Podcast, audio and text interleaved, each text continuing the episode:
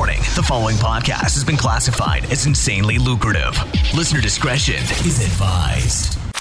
A lot of people don't realize there are long term storage fees, and this happens at the six month and the. Your attention, please, please. Listening to the AMPM podcast may cause recurring revenue streams and unfair unfair advantages over your competitors. Other side effects may include fatter wallets, fired bosses, and longer vacations. Listen at your own risk. Here's your host, seven-figure entrepreneur and online marketing madman, Manny Coates. Manny Coates. Hello, everybody, and welcome to the AMPM podcast. My name is Manny Coates, and I will be your host. And this is the show where we discuss how to generate recurring revenue streams 24 hours per day during the AM and the PM, hence the name of the show AM PM Podcast. Get it? As a matter of fact, I went to go see the musical Rent the other day. Pretty moving play. My lady was shedding some tears. My eyes were getting a bit watery, I have to admit. And while I was watching the play, the musical, I was making money. How cool is that? Pretty cool, I think. So today is our FAQ series. And as always, I am here with my trusty co host, the amazing Guillermo Puyol. Guy, how are you doing, my friend? I'm excited to do another one of these episodes, Manny. How are you? I am good. I am trying to get through the week. It's only Monday, and you know, the people don't know how things work with us. We try to do a few of the podcasts at the same time because our schedule gets crazy, right? I mean, Guy, you and I, even trying to talk for five minutes on Skype is a chore at times. Yeah.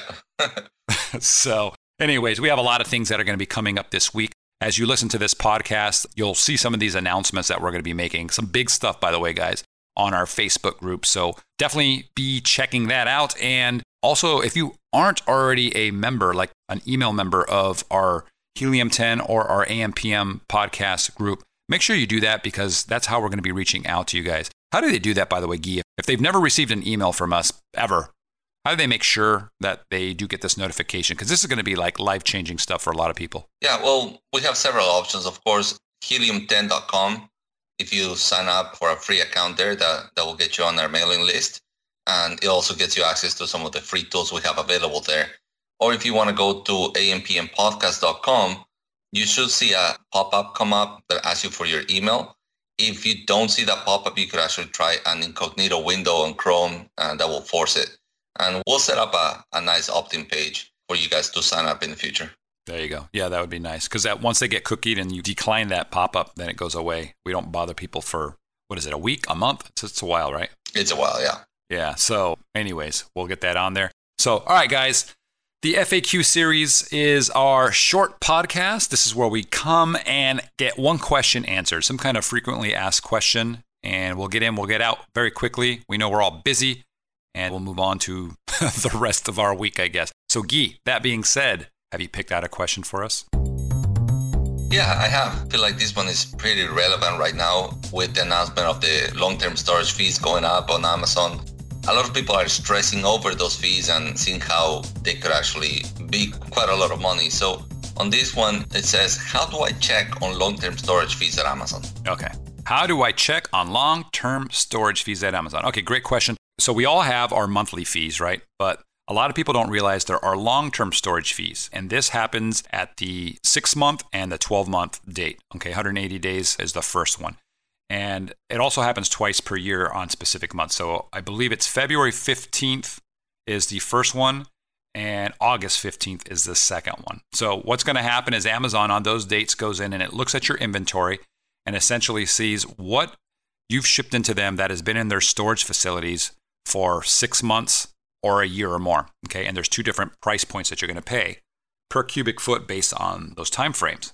Okay, so you're going to want to be checking on this. We're going to talk about how you can do this to make sure that you know if you've got a lot of fees coming up on February 15th, because that's like you said, Guy, that's right around the corner here. We're about a month away. You might want to do something with that inventory. So let's talk about the fees though. Okay, the fees, as you mentioned, Guy, are they're steep. Okay, let me see. I'm actually gonna have to look this up. I haven't seen the numbers. It's 1125 per cubic foot at the six month mark. 1125, Guy, Mm-hmm. per cubic foot. That's crazy. So, anyways, 1125 per cubic foot if you have products that are 180 days or older.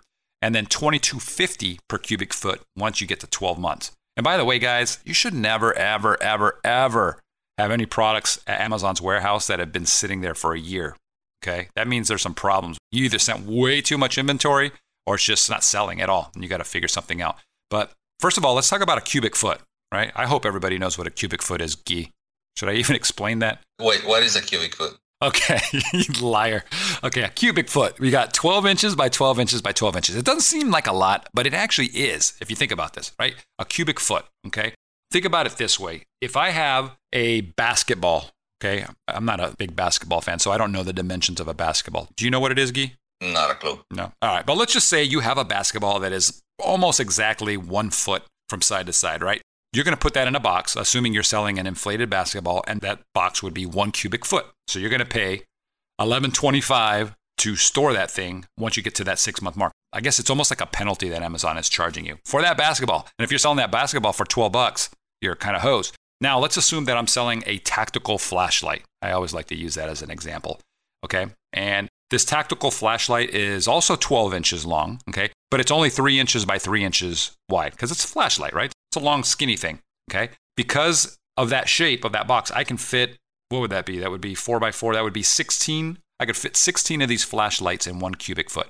Did I do that math right, Guy? I just want to make sure. Uh, probably not. 12 inches by three inches by three inches. I think that's right. Oh, three inches? Uh, yeah. Yeah. So it's four across by four deep. So, and it's 12 inches. So that would be four and four. Yeah, that's 16. Yeah, that's right. I'm doing it in my head here. All right, so I could put 16 of these flashlights in a box. Okay. So 16. Think about this versus the basketball. So I'm still getting charged at $11.25 for that cubic foot storage, but I'm getting charged. I can divide that cost, that 11.25 over 16 units. Okay. So if I do that, I'm going to get a fee of about 70 cents per unit. Okay. So yeah, it's not that bad at that point when you're dealing with smaller stuff the long term storage really hits you hard when you're dealing with bulkier or bigger products. Now, obviously, if you've got a product that, you know, is one cubic foot, it's not a basketball, it's, you know, whatever, something that sells for $300, it's not a big deal, right? Because the cost, the amount of profit that you make is still there. So, anyways, going back to the long term storage fees and when they hit February 15th, August 15th, let's talk about how you even find that. Before I talk about that, Guy, anything you want to mention on what I just mentioned? No, not so far. Okay, cool. So here's how you do it. I hate doing this on podcasts because you know you're telling people to click here and do this, but people don't know where to do this. So if you're listening, you can do it and then pause it and then you know keep unpausing until you get there. But essentially, you're going to go into your Seller Central account and you're going to click on the inventory drop down list, right? You're going to click on manage inventory. Okay, everybody's done this. And then there's going to be a link on the far right, okay, at the top that says inventory dashboard. Okay, that's what you're going to be clicking on. And then from there, you're going to see inventory age. Okay. And then that's going to tell you essentially how long you've had stuff in there. Now, think of it this way too. A lot of people go, well, at some point, if as long as I don't ever run out of stock, won't I at some point have inventory that's been there for six months or longer? And the answer is no. Amazon is continually selling your older stuff first. So when you send in new inventory, let's say you have 100 pieces of inventory left, units left, right? And you send in another 200 units they're going to sell the 100 older units first before they get to the 200 newer ones. So every time you send in new shipment, the six months starts over for that particular product or those inventory units that are being received at that time. Does that make sense, Guy? Yeah, it's a first in, first out. I think there might be, and I would have to verify this, but I think there's a, a little clause that says that it, for the second unit and everything else. So if you're doing something like retail arbitrage and you have like this very unique book that sells for $200 once every three years, then that one unit, I don't think is going to get charged for those long-term storage fees. But if you had two of them, the second one would. Hmm. Okay, interesting. Yeah, and that's mainly with retail arbitrage. Yeah, private label. I mean, I believe the one unit still applies, but hopefully you have a lot more than one unit in stock. Yeah. Okay. I don't know much about retail arbitrage, guys. He knows way more than I do, so that's a good tip. So, well, so I guess one of the other things we should probably answer, Guy, is somebody goes through, they go, holy crap, I have, you know, I'm going to get charged 1500 bucks or whatever the amount is, right? You're going to see. But that page that I just told everybody to go to, you know, to find out where to see everything, it actually tells you what your fees are going to be, which is really cool. So on that page, it'll say you've got, you know, 172 units that are going to be charged $96 or 200 and whatever dollars, whatever the amount is. And you can add it all up and you can quickly see how much you're going to be charged. Like I just went and looked at mine right before the podcast key and I'm going to be charged on February 15th if I don't, you know, sell more units or do something, I'm going to be charged about $800 on a variety of SKUs that I have. I worked it out. It's only like 45 cents or something per unit for me because, oh, actually, here, I, I took some notes. Yeah. I have six SKUs that are going to get charged the long term storage fees. It's about $800 on 1,800 total units. So, yeah, 45 cents per unit. So, for me, it's not that bad because I typically sell high priced units or products. You know, my stuff is $30, $40. So, I'm not too worried about that, but I don't have a lot of inventory that's six months or older. This is just kind of like remaining stuff that I probably ordered a while back. So, you have to decide what are you going to do with this excess inventory? You know, if the 180 day mark is about to hit six months, or God forbid you're at, you know, the 12 month mark, what do you do? Right. So, I mean, what would you do, Guy? Well, there's several things you can do. If the inventory is just not selling, you could try to liquidate it. It depends on the actual cost of the inventory. Sometimes it may actually be worth just destroying it and moving on. The website you always mention, I forget, unboxed or box.com, where you could liquidate it all. You just want to get it out of storage. So whether it's selling it, liquidating it, destroying it, you can actually ask to send it back to you. Right. And then you can send it back in. If it's not cost prohibitive, you can actually do that. And by doing that, it kind of pushes a reset button. So that would be 50 cents per unit to do that. So there's always different things you can do. You have to do the math and see what makes sense. Yeah. I like the last idea, you know, pulling the inventory. If it's a product that you know will sell, then I would probably get that inventory pulled. You know, send it back to yourself. It's going to cost what 50 cents per unit, and as long as your storage fee is going to be you know much higher than that amount, then it makes sense. For me, as an example, I was going to be at 45 cents. It wouldn't make sense for me to pull that.